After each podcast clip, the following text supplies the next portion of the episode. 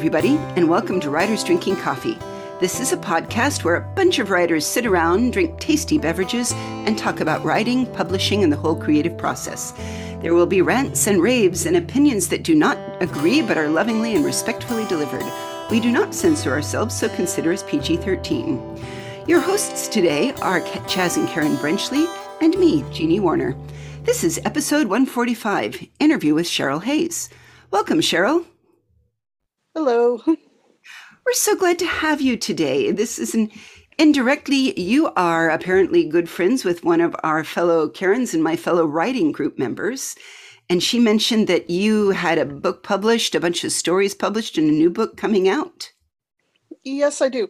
First of all, let me say thank you for having me. I am local writer here in the Bay Area, and I have uh, several short stories published and first novel was published back in 2018 and i will have a my second novel coming out june of 2022 but it should be up for pre-order at this time well, it was. I verified it. I was actually going to stop and say uh, a little bit more about your writing journey, mm-hmm. if you mm-hmm. don't mind. You, these, your heroine is the same through the two books. Uh, Jordan Abbey, correct? Tell us a little bit about Jordan in your books. Well, Jordan starts out basically she's everyday 20 something trying to get through college and figuring out what she wants in life and learns rather abruptly that all those legends and paranormal stories about vampires and werewolves that she's heard are real. And she learns it when a werewolf bites her and a vampire comes to her rescue. and so she's quickly thrown into a world where she has to learn what's real, what is made up, and basically lies to keep people from finding out that, yes, creatures of the night do exist. Okay, let's dial in really quick. There are a lot of different legends and a lot of different ways about how werewolf infection spreads. How does it spread in your universe? Is it just claw, bite? Well, there's two different ways, and I go into the story explaining some of each. One of it is that the original, the progenitor of all werewolves, you, can say, carries a curse in her blood that passes on to her offspring, but it can also be spread, spread through a bite. And the werewolves don't really care if you are one of the bitten or one of the born, as they refer to them. They just more care that you are part of a pack. And Jordan, because of how she was originally bitten in her first, literally the first 10 minutes of interacting, decides no, she doesn't want anything to do with this particular pack, which leads into a whole mess of trouble for her. All right. And now we're going to need you to tell us all about your vampires. Do they sparkle? I mean, that's what we need to know. oh, please don't let them smart. No, please, no. no, they do not. They do Yay! not burst into. They do not burst into flame immediately in sunlight, but they do not sparkle. I actually went back and did a lot of historical reading looking at where certain tropes that came in for vampires, such as uh, bursting into flame, that was really something that came along with the movie Nosferatu because they needed to figure out how to kill the vampire.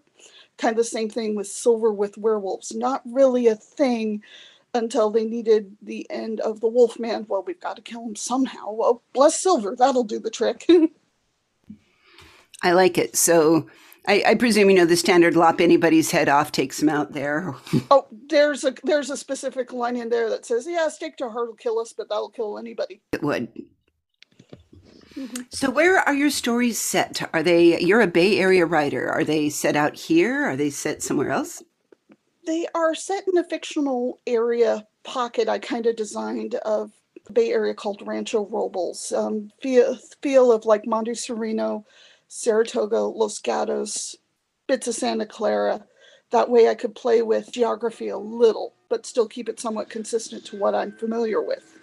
So I wrote one area that was based off of a mall and in the area and somebody kept all my betas that were local kept saying yeah this really feels like santana row did you mean that and i'm like yeah i wrote that scene while i was literally sitting at the santana row area taking notes oh cool mm-hmm. that, that's wonderful what else do you when you find yourself writing what do you bring in of the world around you i mean clearly there's santana row do you use are there current politics in this? Is it set in the current time? Or tell us about what's going on in the world of Jordan. Well, the first book was set roughly 2018. Their politics in terms of the shitstorm that's going on in the US, not so much at the moment. Her politics are right now really more focused on what she needs to do to get through to the next day. Most of the next book, which is named Chaos Hunt, was written prior to the pandemic, so it doesn't really touch on that. Going forward, I'm in that making decisions of what how much of real life do I want to bring in because this is obviously a fictional setting I get to play with things to that extent, but I also want to not completely go ignore that these life changing events have been happening for the last four years, and even more so going forward with what's happening in Europe right now. We'd we'd been talking a little bit about this. I'd love to hear what are Karen and Chaz, what are your thoughts on do we want to read this two years from now? Things that people point out in politics and the zeitgeist and the plague and the war? Yeah, I don't know. As it happens, I'm reading a book at the moment which does deal with all of that, but it's real. The book is really about climate change. Epidemics sweeping around the world are, frankly, a lesser concern. There, there, there is infrastructure in place to address the fact that they're up to about COVID 31 or something. But yeah, it's, it's always a tricky one. Whether you anchor your story directly in the political surge of the moment or ignore it entirely or reach for some you know some awkward middle ground and i suppose a heroine if your heroine is 20 something i mean at 20 something as billy joel used to say just surviving is a noble fight yeah yeah when i was 20 let's just say i was very, very, very clueless and did not. I was going to college. That's all I cared about at the moment was what was going on, on campus and what was going on in my life. And so, how about Jordan? Is she going to tell us a little bit about how you? I mean, this is a Lycans versus the vampires. Are they at odds? Are they in it together, or is it just um, Hatfields and McCoys kind of thing? Tell us about the world. Well, it's all kind of a little bit of everything you just mentioned. The werewolves and the vampires are at odds. In fact, part of the reason I started writing this particular series was I played a lot of World of Darkness. I read a lot of 90s and early 2000 vampire and werewolf fiction, and it's always they hate each other, but there's never a reason why. And so I wanted to explore some of that. And so I was giving the backstory as to why they don't get along. And so Jordan finds herself in a very unusual position is that she is a werewolf who is hanging out with vampires. And the vampires don't completely trust her because she's a werewolf. She's probably the sleeper agent that's being hmm. Sent in to take over or help destroy the local vampire population. Whereas the werewolves look at her as she's this weirdo who hangs out with the undead. What's with that? So, with urban supernatural as kind of a of a setting and a genre, it, uh, did you fall into it? I mean, is this the kind of books you've always loved reading, or are you writing the book that you always wanted to read? Tell us a little bit about your choice in genre and what else you want to explore.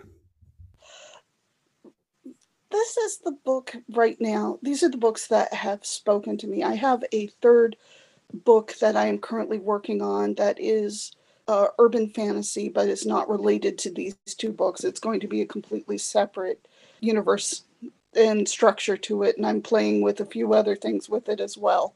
I also love science fiction. I am happy watching Star Trek. I hate to admit it, I am way behind on all the things that have been released lately because of life. and I do want to write something science fiction. I just haven't had the plot or the structure or the idea fully bloom to that point of where it's ready to go. Yeah, I'm ready to go in that direction.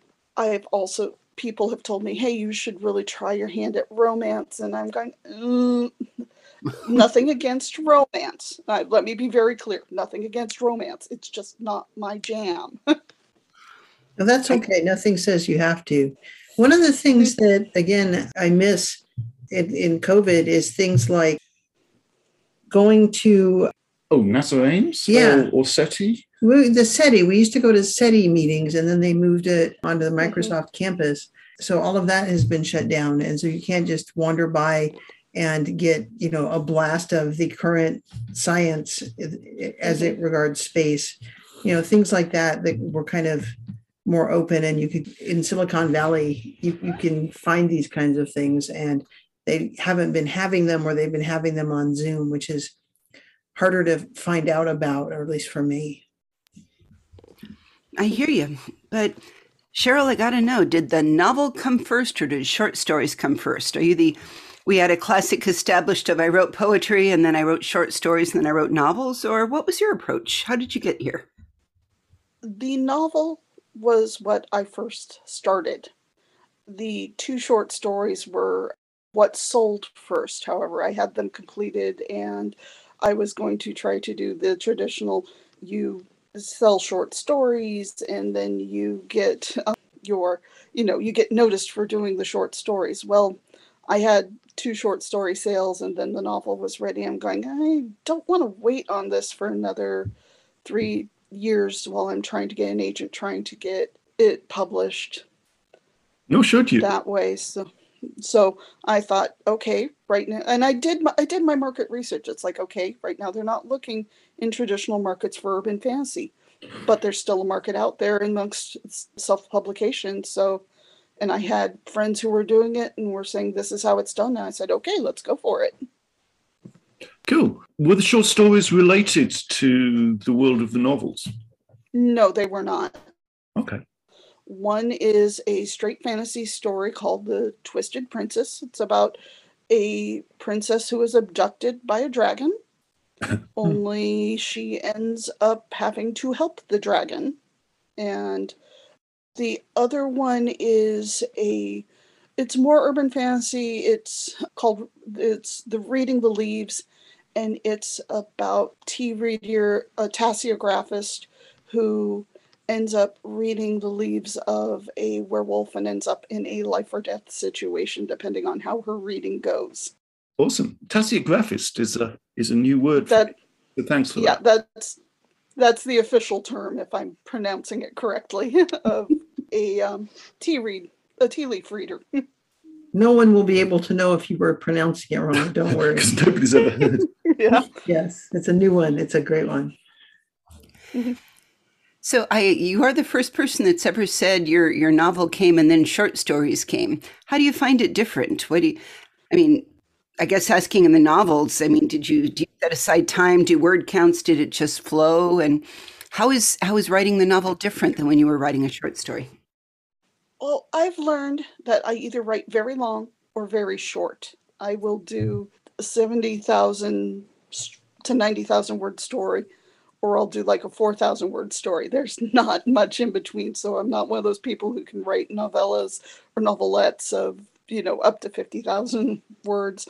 The difference I'm finding between, they both flow about the same just in terms of getting words down. The difference I'm finding is that I get a lot more room to play descriptions in the novels because by their length, there's I can go on for a paragraph about how the rain is falling and reflecting in a puddle on the street and can just dive into it a little more than a I've got a 4,000 word limit. The rain fell mm-hmm. because I need to spend I need to spend a little more of that time on the actual plot or I need to get make sure that the emotional beats in the short stories are hitting harder and I have a lot fewer words to do that in than I do in a novel. Do you feel that your style changes to suit the length of your work? Somewhat.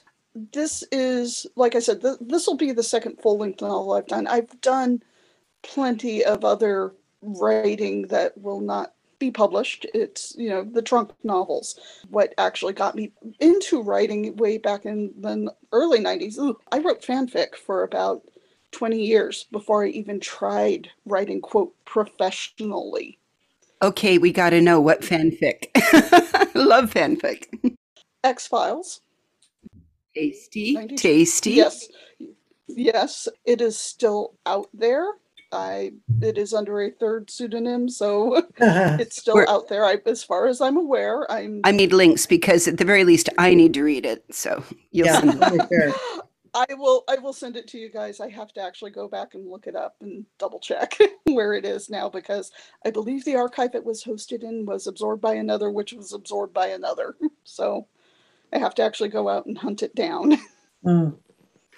No, and and really kind of X Files. It's kind of a hint between science fantasy, really, isn't it?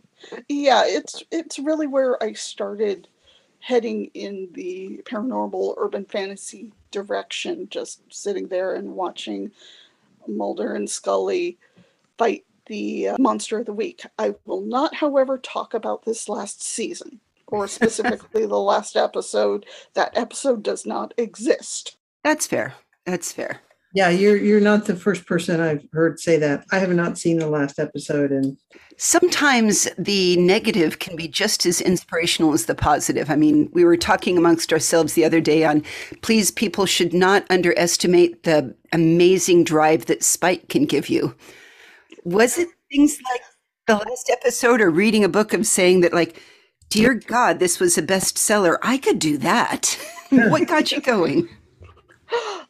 It actually goes back to misogyny, basically. In a lot of the fanfic I was reading, a lot of the stuff, it's like the instant somebody brought in the girlfriend from, this is back in the fanfic days, brought in Mulder's girlfriend, ex girlfriend, Scully automatically hated her. And I'm going, mm, Yeah. let's see what happens if I wrote a story where they were actually, she's an ex, she's not a threat, they're friends. Let's see what happens. and it just kind of took off from there. Why not? Yeah. And then uh, what happened from there is somebody said, "Hey, back in the back in the '90s, said, hey, you're actually kind of good at this. Maybe you should consider writing professionally." And I went, "No." at that point, little did I know. No, it's fantastic. Yeah. Do you so is are you finding that it gets easier to write in volume or now that when you get better, I mean the more you write the better you get, is it harder now that you are more critical of yourself? I play a lot of second guessing myself, and that's where good editors come in and say, "Oh yeah, yeah, you're doing good here. No, yeah, you're right. That's off. No, what are you talking about? That's good. Keep it. Don't change it."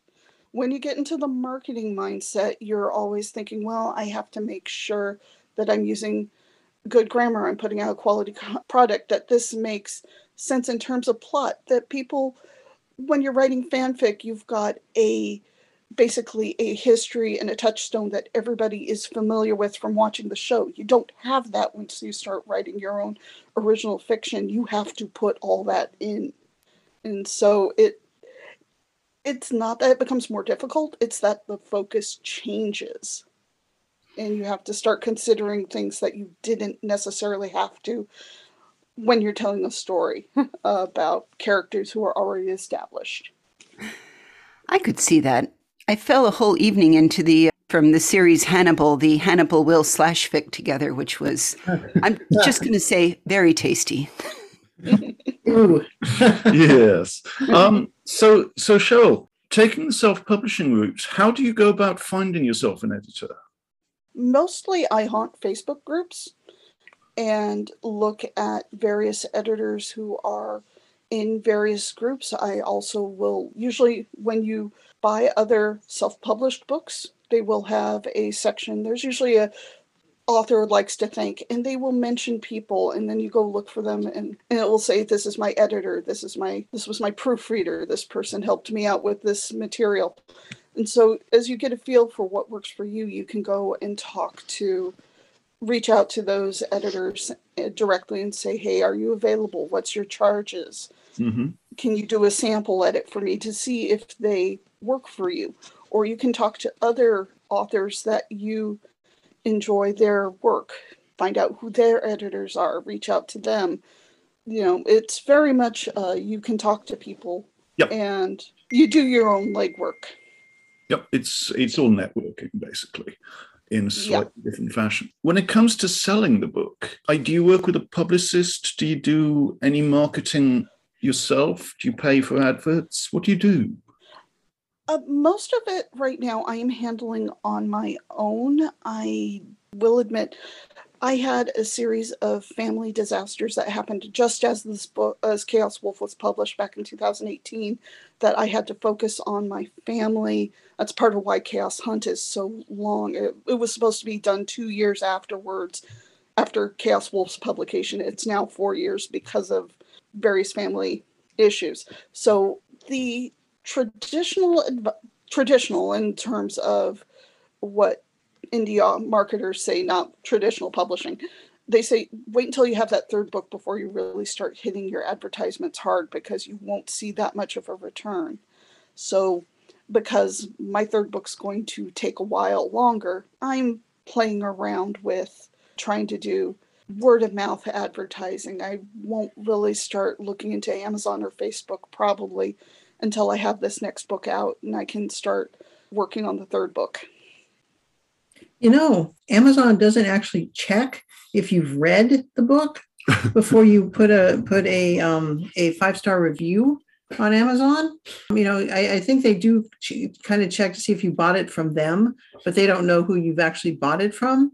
So, you know, reaching out to, you know, 50 of your friends and getting them to say, oh, yeah, sure, I'll give it a five star review, that is a good marketing tactic too. Actually, I have heard do not do that because for a while there, Amazon was also looking at any of your public feeds, such as Facebook, such as Amazon, um, uh, Twitter. Now, again, this was all rumored and kind of guesswork done. And if they saw that you were had a connection and you were quote friends with that person, they would downvote or remove the review because it was obviously biased. Amazon will kick off my review for Chaz um, because they, you know, we they know we have the same address, we have the same last name, but I've never we have had. the same Amazon Prime account.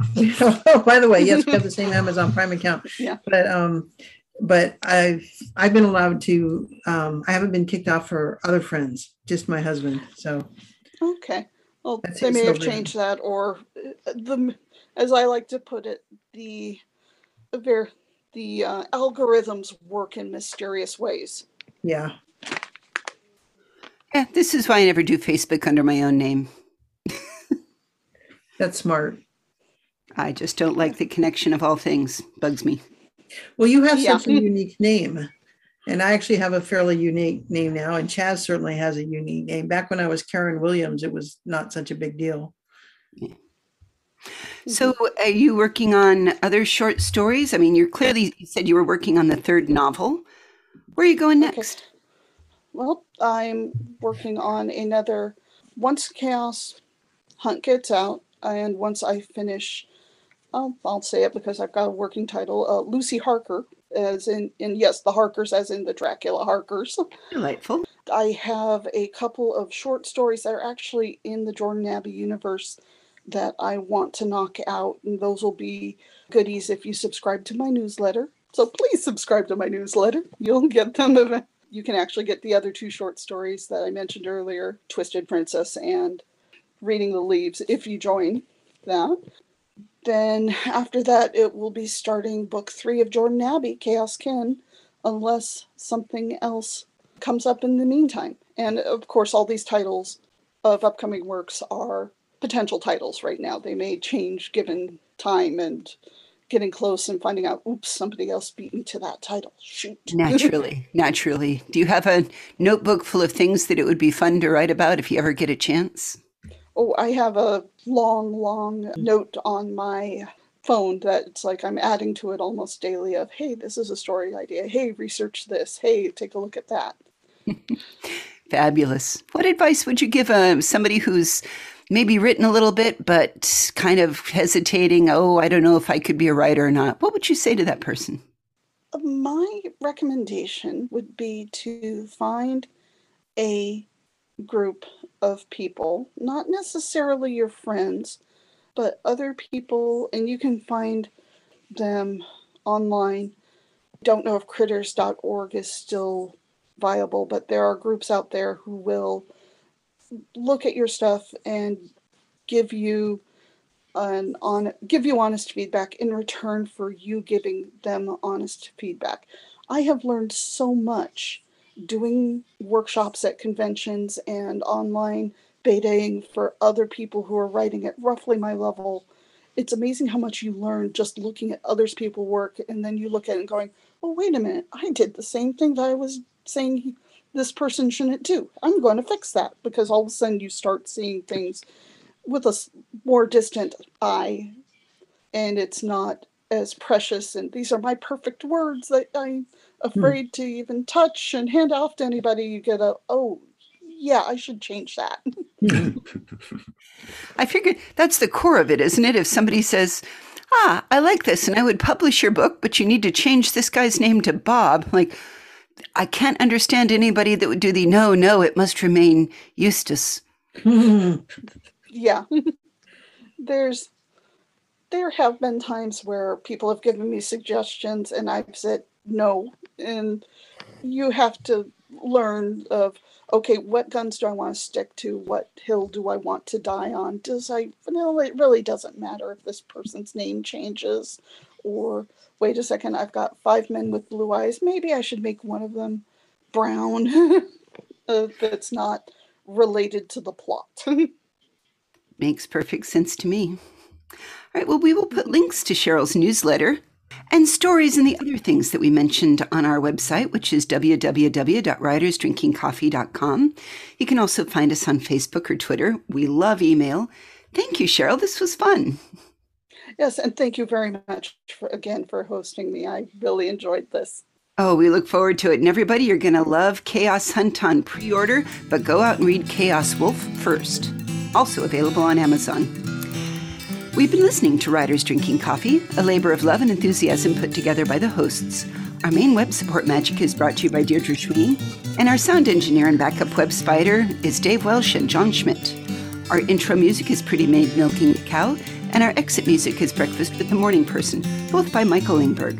Our podcast sponsor is Eternally Jacker Designs and Arm Street over in Ukraine. Slava Ukraini. And hey, Thanks for listening.